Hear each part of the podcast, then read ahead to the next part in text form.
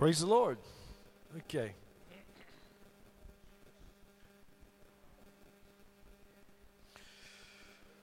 Good morning. It's good to be in God's house this morning, amen. Let's find our seats this morning.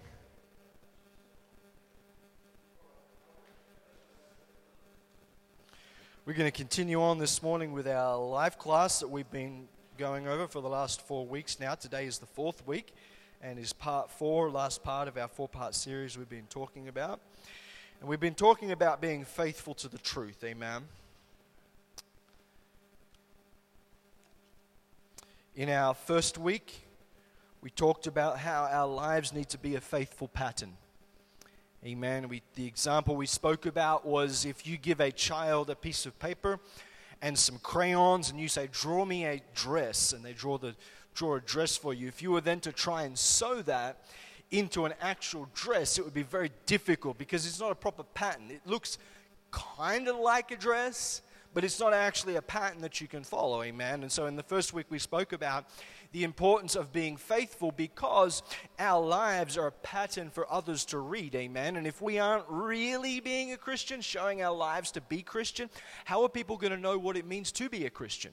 Amen. And so our lives need to model the pattern, amen, that we read in the Bible. We've got to apply that to our life. That was the that was the first week.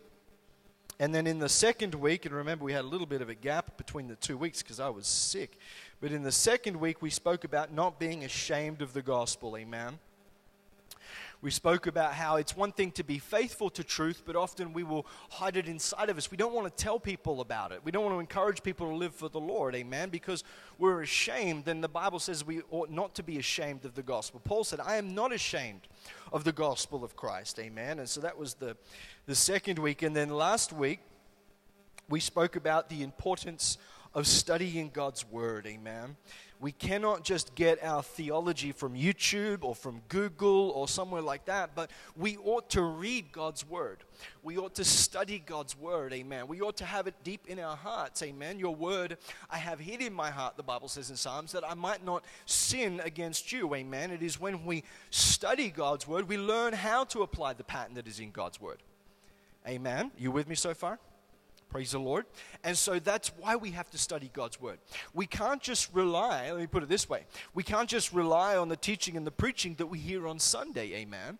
This is why it's important to read God's Word every day, amen. To allow it to speak into your heart, to speak into your life.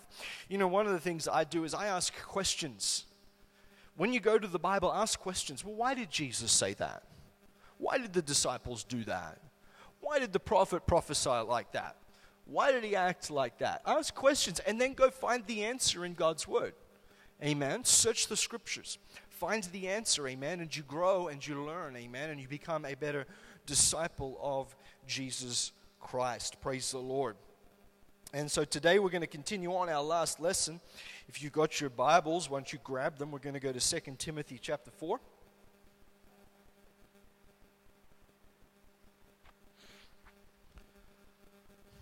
2 Timothy chapter 4.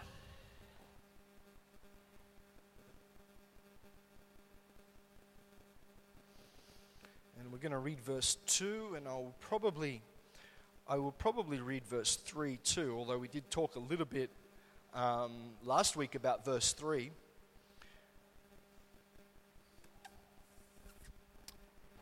Say amen when you're there.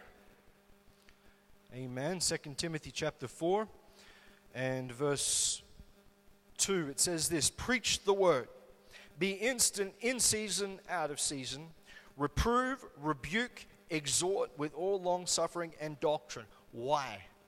For the time will come when they will not endure sound doctrine, but after their own lusts they shall heap to themselves teachers having itching ears. Or, in other words, when we reach the last days, there are going to be people who are going to say, Well, you know what, preacher, you're not really preaching what I like, what I want to hear, so I'm going to go somewhere else.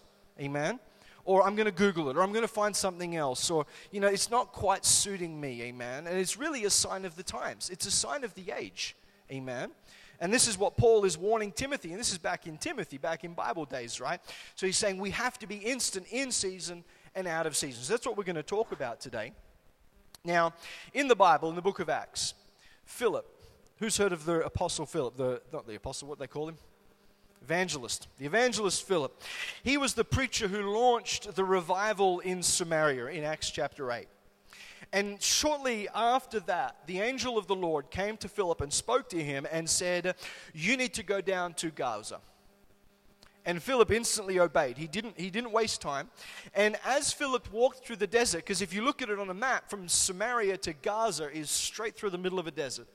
And so Philip starts walking straight through the middle of this desert. And as he is walking, the Bible tells us that his path crossed the Ethiopian eunuch. He was a man who had the charge of the treasury of the queen of Ethiopia, right? And her title was Candace. Her name wasn't really Candace, Candace was a title right? Like we would say queen, they would say Candace, right? That was the Ethiopian language back then.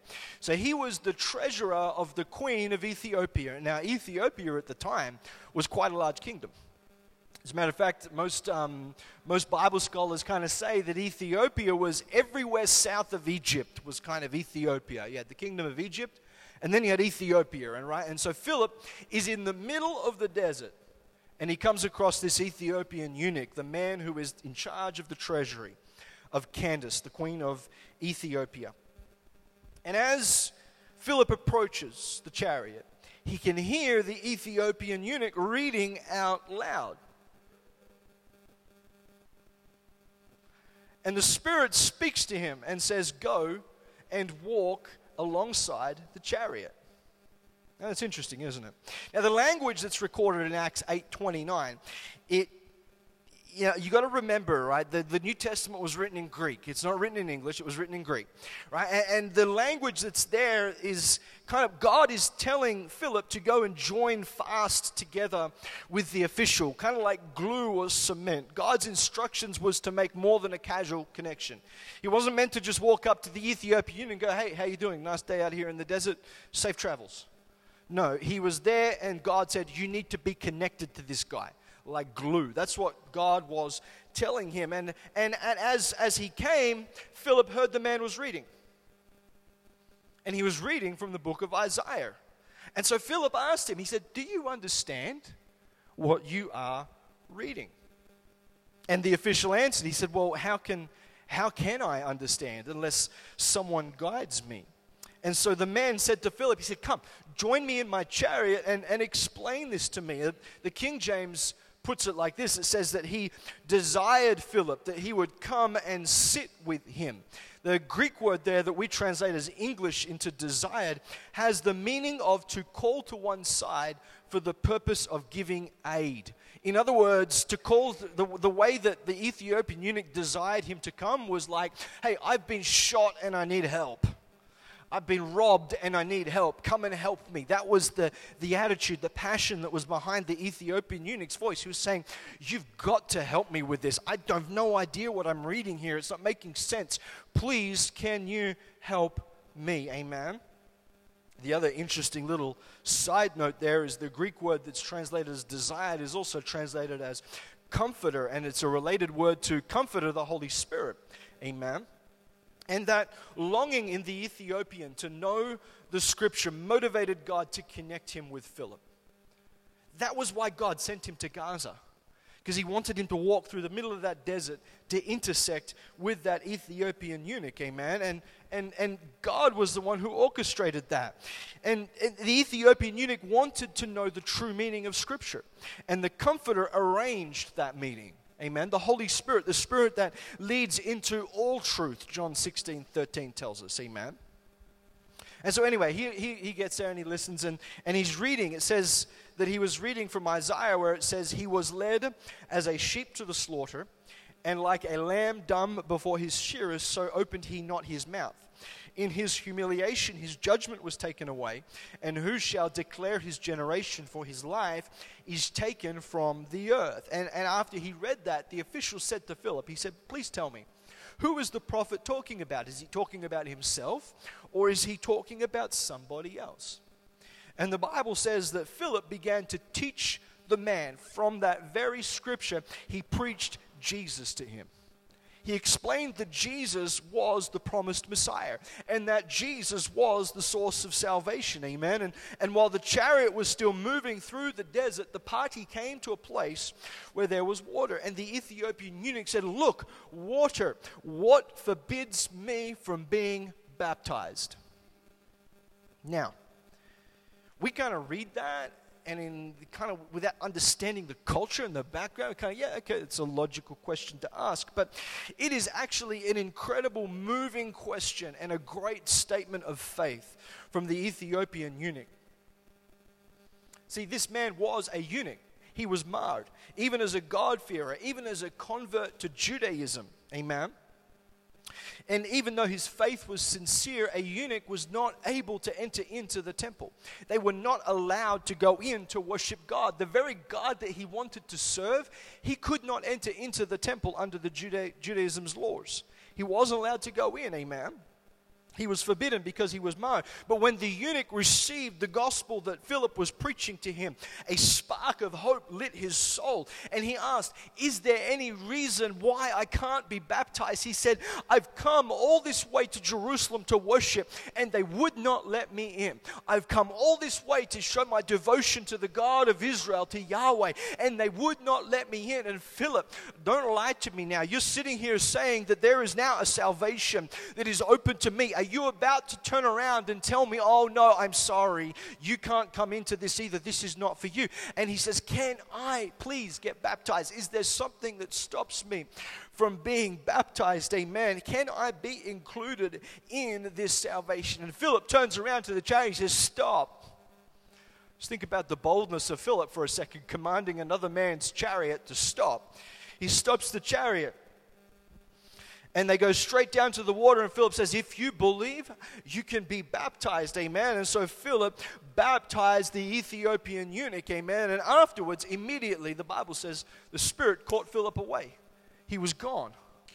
And they found him in another town, amen. And the Bible says that the Ethiopian eunuch went on his way rejoicing. You ever wondered why he rejoiced?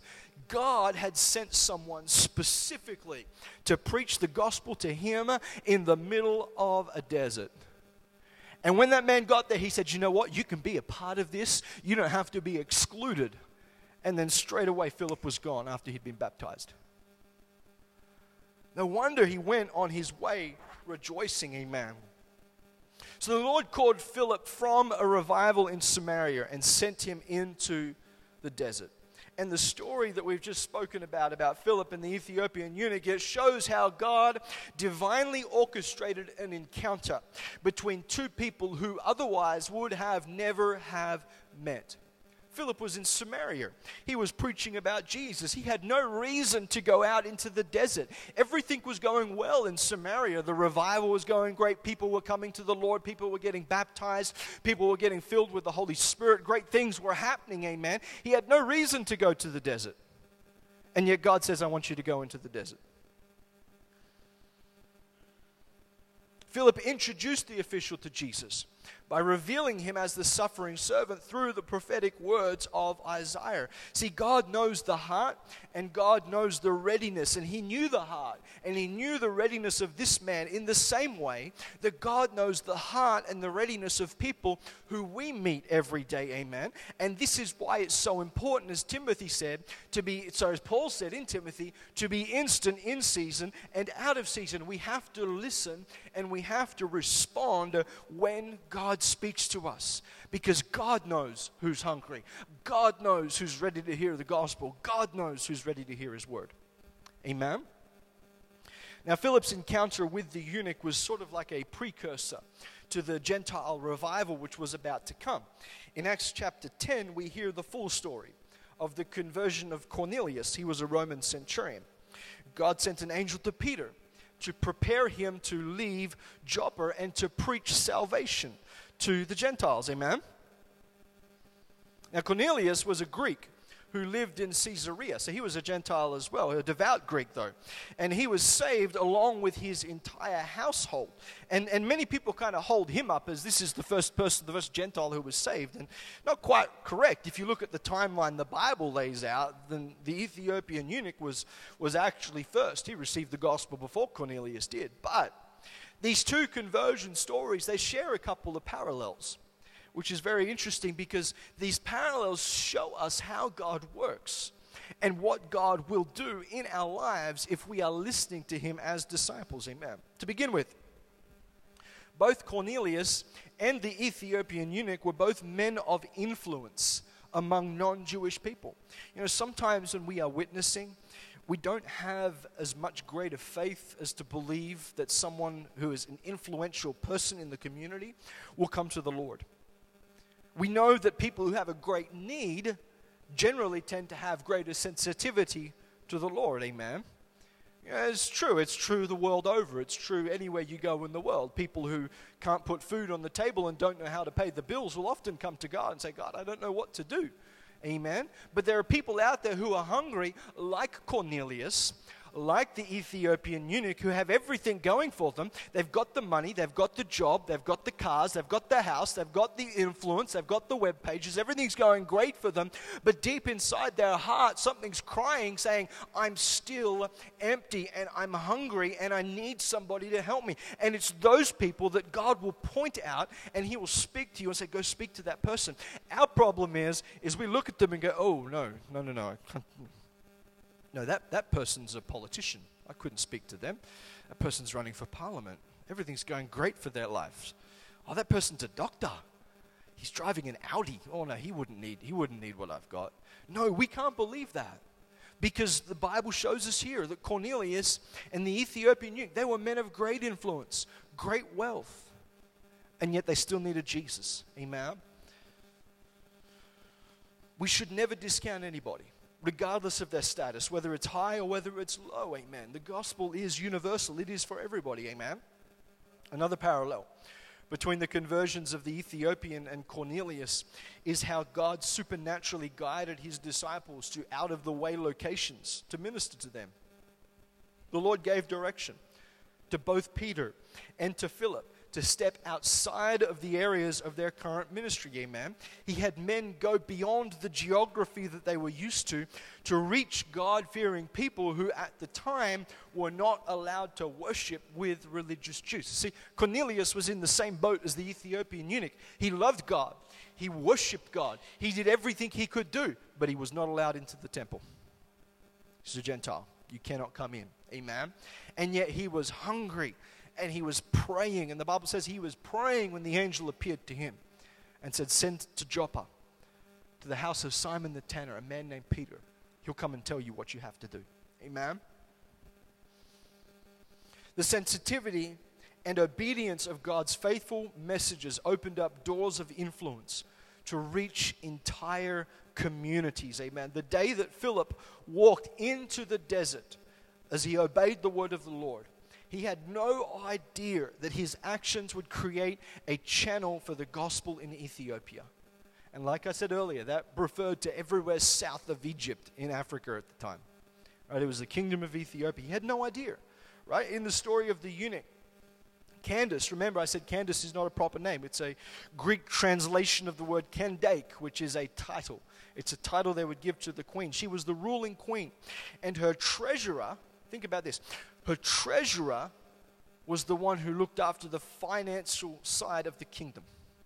So he would have been negotiating trade, he would have been talking with other countries, he would have been buying and selling for the queen. All that kind of stuff was his responsibility. That means he would have known Greek because Greek was the language of trade. Right? That's what all the merchants spoke. Everybody spoke Greek. And here comes Philip. Now, Philip was a Jew. However, his name, Philip, is not a Jewish name. That's a Greek name.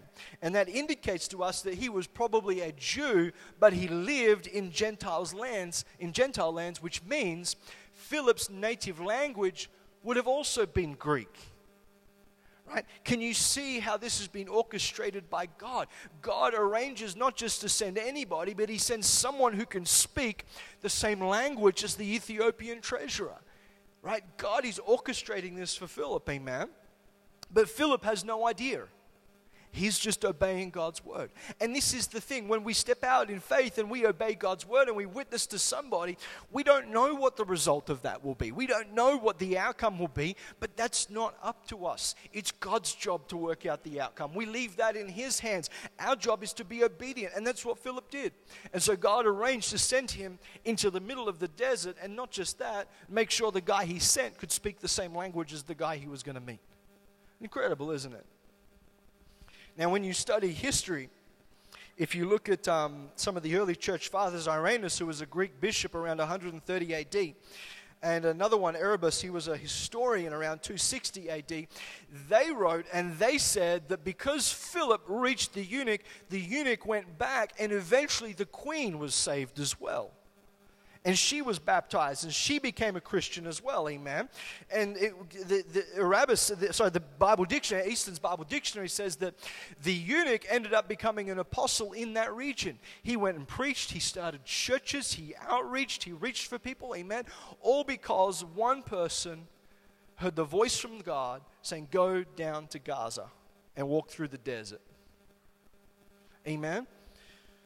Peter's tongue untied. Philip's willingness to go a different way, to leave what he was doing, and to be inconvenienced opens the door. But my point is, is that Philip did not know that at the time. God did not tell him, I want you to go to Gaza. You're going to go through a desert. You're going to meet an Ethiopian eunuch. I want you to speak to him. He's going to get saved. He's going to go reach his whole country with the gospel. No, God didn't tell him that. God just said, Walk through the desert, go to Gaza. Yes, God. Philip obeyed. When he saw the chariot, God gave him further instructions, amen. But he stepped out and did what God had asked him to do. He simply heard and obeyed. And have you ever thought perhaps Philip might have thought this is a bit foolish? But God, we're in the middle of a revival here. I'm, I'm trying to set up a church here, God. We've got people getting baptized left, right, and center. We're running out of water here. There's miracles, there's healings, all sorts of great things are happening, God. And you want me to what again? Go to Gaza? There's nothing in Gaza at the moment, is there, Jesus? What's happening? No, Philip didn't do that. But I wonder if, if somewhere in there that, that feeling was there. Maybe he thought it was foolish, but you know, he probably understood. You know, the Bible says the base things of the world and the things which are despised has God chosen. Yea, and the things which are not are brought to naught the things that are. Why? That no flesh should glory in his presence. Amen. Right? Peter, Peter Philip understood that it was God who was to get all the glory. Amen. And that's why God doesn't often tell you everything that's going to happen. He just says, do it. Amen. Why? Because then He gets the glory for it. And that's what happened when Philip walked out. The other interesting thing is that the Lord purposefully orchestrated the inclusion of all races, all social statuses, all capabilities in the church. That is what Philip and the story of the Ethiopian eunuch illustrate for us. You know, it's interesting. The Bible says that Philip was reading, I'm um, sorry, the Ethiopian eunuch was reading, rather, from the book of Isaiah. And in Isaiah chapter 56, just a few pages closer, close to where he was already reading. Maybe he had this part, maybe he had already read this part. But listen to this. Imagine for a moment you're the Ethiopian eunuch, you're not allowed in the temple. You cannot worship the God of Israel like you want to. And this is what Isaiah said Neither let the son of the stranger, this is Isaiah 56, verse 3. Neither let the son of the stranger that has joined himself to the Lord speak, saying, the Lord has utterly separated me from his people. Neither let the eunuch say, Behold, I am a dry tree. For thus says the Lord unto the eunuchs that keep my Sabbath, and choose the things that please me, and take hold of my covenant. Can you imagine the Ethiopian eunuch reading those words? He'd be like, He's talking to me. He's talking to me. Even unto them will I give in mine house and within my walls a place and a name better than of sons and of daughters. I will give them an everlasting name that shall not be cut off. Also, the sons of strangers that join themselves to the Lord, to serve him and to love the name of the Lord, to be his servants, every one that keeps the Sabbath from polluting it and taketh hold of my covenant, even them will I bring into my holy mountain and make them joyful in my house of prayer. Can you imagine the eunuch reading this as he's going through Jerusalem and he, he finishes up and he's heading home and he's read this part first as he's driving through the desert by himself and he's sitting here thinking, the prophet said that I would have a name that would not be cut off. The prophet said I was going to have a legacy. The prophet said that I would be brought into the house of the Lord, into the mountain of the Lord. The prophet said I was going to have joy. Hallelujah. And, and, and I can't see it because I've just come from Jerusalem and they refused to let me in. They ignored what their prophet had said. So, what's going on, God? And all of a sudden, the Ethiopian spots a man coming out of the haze in the desert. God has sent someone to answer that man's cry you know, eunuchs and strangers, they were not allowed into the temple. The Ethiopian eunuch stands as a symbol to all people who have been maimed and injured, people who are not whole, people who are broken, people who are hurting, people who need help. And God says to them, You are welcome in my house. Hallelujah. God sent Philip to the Ethiopian eunuch because he wanted to demonstrate that every person who had previously been excluded from worshiping God would now be allowed to enter in. Hallelujah. That's why we proclaim that the gospel is a universal gospel. We don't care about your background, we don't care about your story, we don't care whether you're rich or poor, fat or skinny. Hallelujah. The gospel is for everybody, it's for whosoever will. Amen. Whoever wants to obey is able to obey. And that is what the Ethiopian Eunuch tells us, hallelujah. As a matter of fact, I believe that God had even a greater purpose in his mind as that Ethiopian eunuch went back to Ethiopia rejoicing. I don't know how well he had studied God's word, amen, but the Bible says in Psalm 68 and verse 31 that Ethiopia shall soon stretch out her hands unto God. The psalmist, writing centuries before, prophesied that there would come a time when even Ethiopia would be able to worship uh, the one true God of Israel and they wouldn't be cut off uh, and they wouldn't be rejected. Hallelujah. And here comes the Ethiopian eunuch. He's been baptized. Hallelujah. He's now living for God uh, and he's fulfilling a prophecy that even he probably didn't know anything about. Amen. Woo! Sorry, I'm getting excited. Salvation is universal. And salvation never comes from a man. We know that. Amen. But God does use people to lead others to Him. This is why we have to listen to what Paul said to Timothy preach the word, be instant, in season, out of season, reprove, rebuke, exhort with all long suffering and doctrine. Hallelujah. And you're sitting there going, Well, hold up, Pastor. I'm not the preacher, you are. No, no, no. We need to all preach the gospel. Hallelujah. We need to all be willing at any moment. Amen. Because we might come into contact with people who, like the Ethiopian eunuch, they're reading God's word and they don't understand it and they don't know how it applies to them. We need to be a spirit filled interpreter and teacher. We need to be disciples who are willing to make disciples, willing to reach other people, willing to preach the gospel. Preach the word. Be instant, in season, out of season. Amen. Even today, God is actively fulfilling his purposes through divinely orchestrated encounters. God arranges things. We've had people in this church who are still living for God who have come to this church because they've met me out there or they've met you out there and we've said something to them and something has started growing. and a hunger has begun to form. God still actively fulfills his purpose through divinely orchestrated encounters. I don't know, we may never be translated from one location to another like happened to Philip, but God can still move us into positions to connect with people who are hungry for his word. What might seem out of season for Philip was in season for God and in season for the Ethiopian eunuch. Scripture tells us that we have to be ready to always give our testimony to others. It's 1 Peter 3:15. And so as Philip preached about Jesus to the eunuch in Acts chapter 8 and verse 35, so too today we can find points of agreement with hungry people and preach Jesus from their areas of curiosity or their spiritual experiences. Amen. You know what?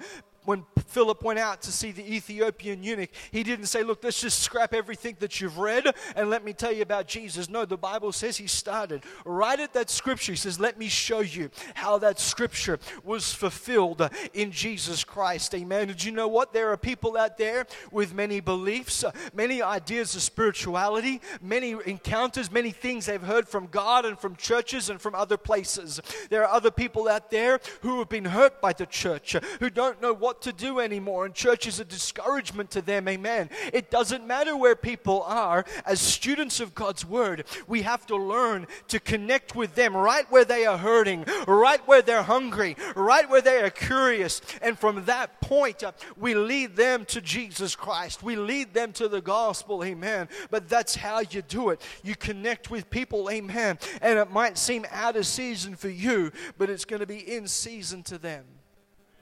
And the only way that we can do that is if we are in prayerful communication with God. We have got to be people of prayer.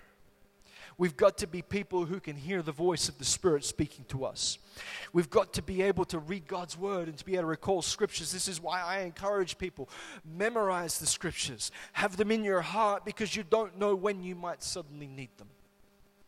Memorize God's Word. Amen. We have to be sensitive to the leading of the Lord. You have to be aware to what's going around you. Aware of what's going on. Know, when you're talking to someone and they look a little sad, just ask them, Are you okay? Don't be afraid to step out. People aren't going to get offended. And if they are, that's okay. You're just stepping out in faith and just, oh, I'm sorry, I didn't mean to offend you, walk away. Amen.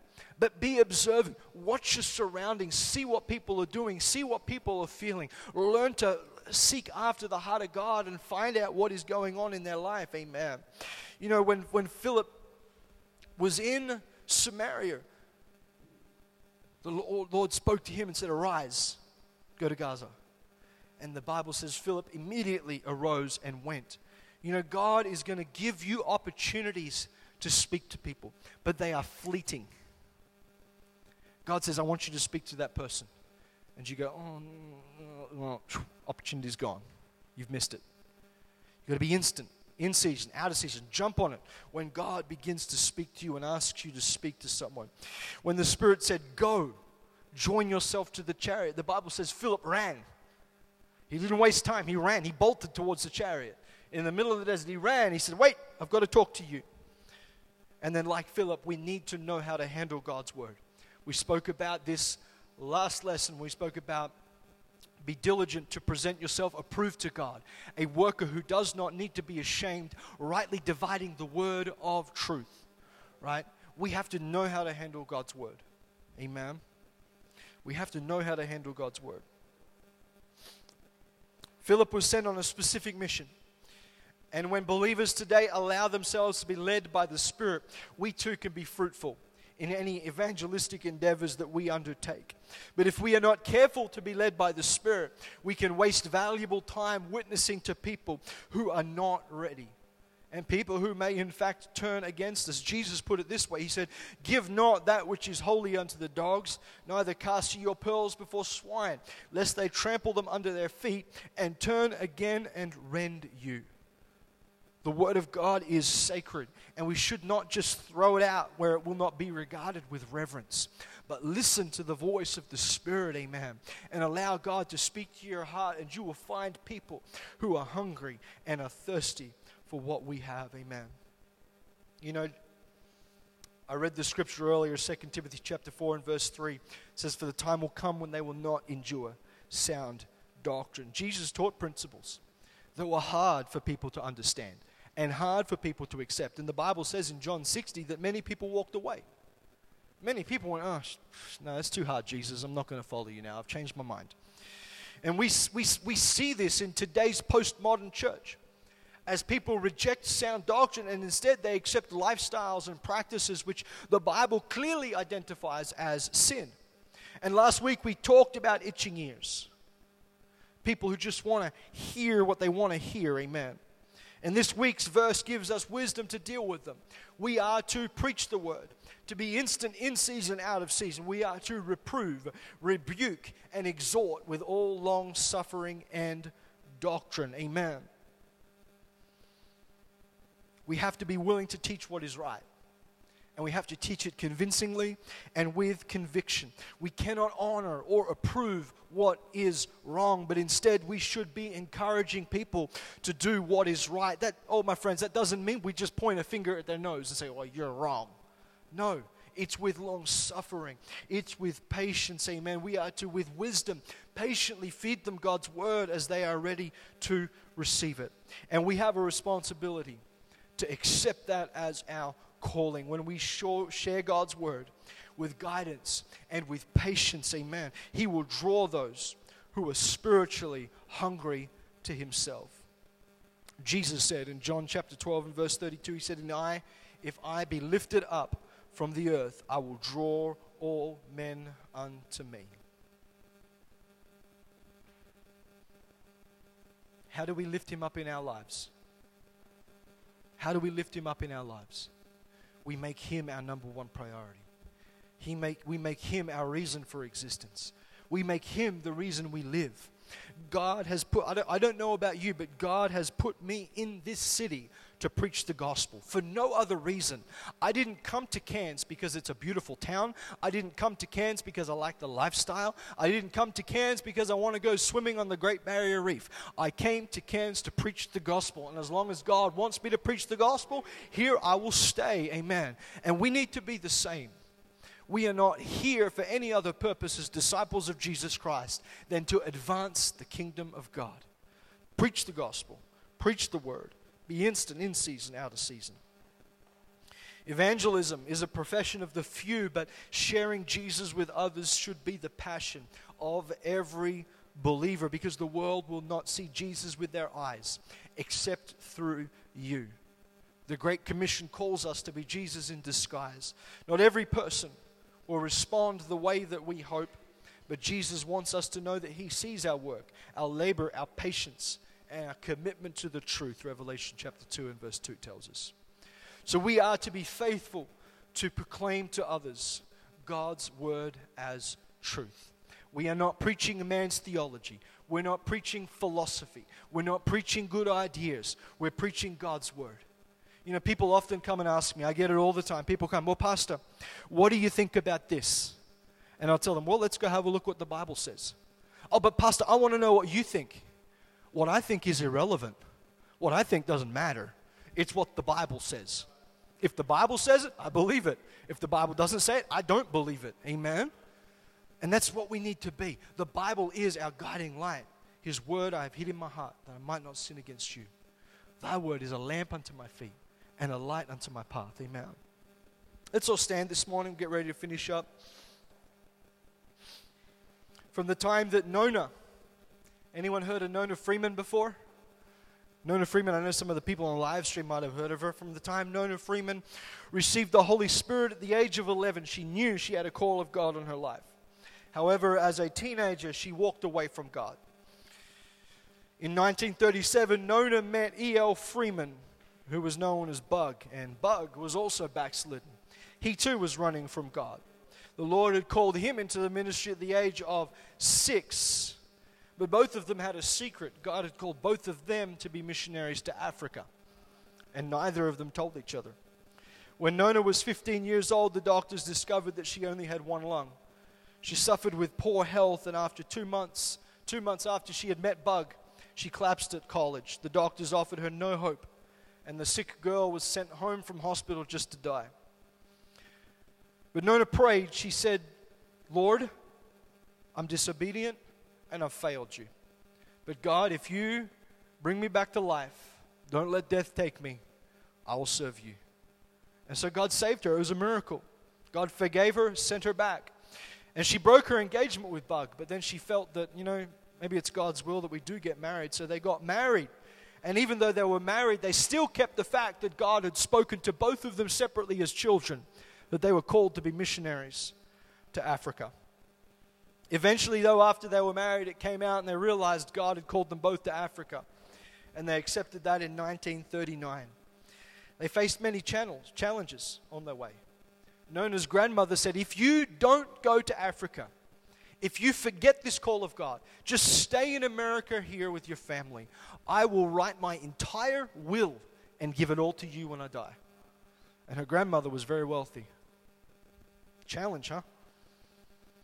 After years of setbacks, the couple was appointed to go as missionaries to Africa in 1944.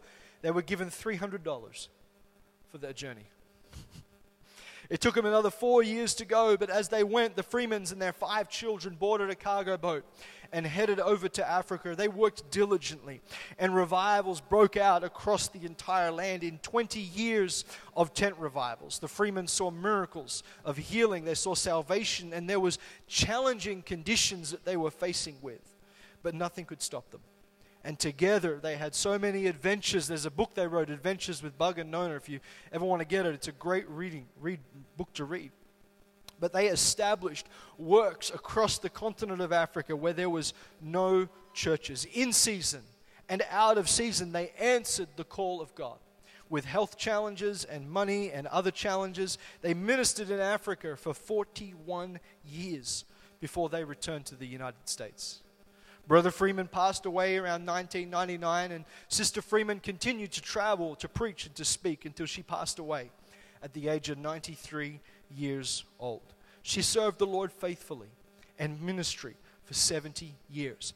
But it started because they heard a word from the Lord and they said, God, we'll go. Let's bow our heads. Can we do any different? Can we do any different? We look at the examples of our heroes of the faith. We look at the examples in God's Word. All we can do is we can say, Lord, send me. I'm willing, Jesus. I'm willing. Let's pray. Precious Jesus. Thank you for this day, Lord God. Thank you for the teaching, Lord Jesus. Oh, Lord, you've got so many people, Lord, in this city alone who are hungry, Lord, for you, who are thirsty for truth, Lord God. This world would say there is no truth. You can believe what you want, Lord, but we know that is not true. For your word is truth, Lord. Heaven and earth will pass away, but your word will never pass away, Lord God. Lord, I pray, God, that we would answer the call in our heart, Lord God, to speak to people, to reach for people, Lord God, to love people, Lord, with the truth, to bring people face to face with their Savior, Lord God. Lord, to be able to draw close to you, Lord God. Help us, Lord, as disciples, Lord, as your servants, to be sensitive to your voice, Lord God. To hear your word speak to us, Lord God. To step out in faith, to speak to people who are hungry and hurting. Lord, we thank you, Lord. Help us to fulfill the holy commission that you've given us, Lord God, to reach this world with your gospel, Lord. We love you, we praise you. In the name of Jesus. Everybody says, Amen. Praise the Lord. Praise the Lord. Let's give the Lord a hand clap.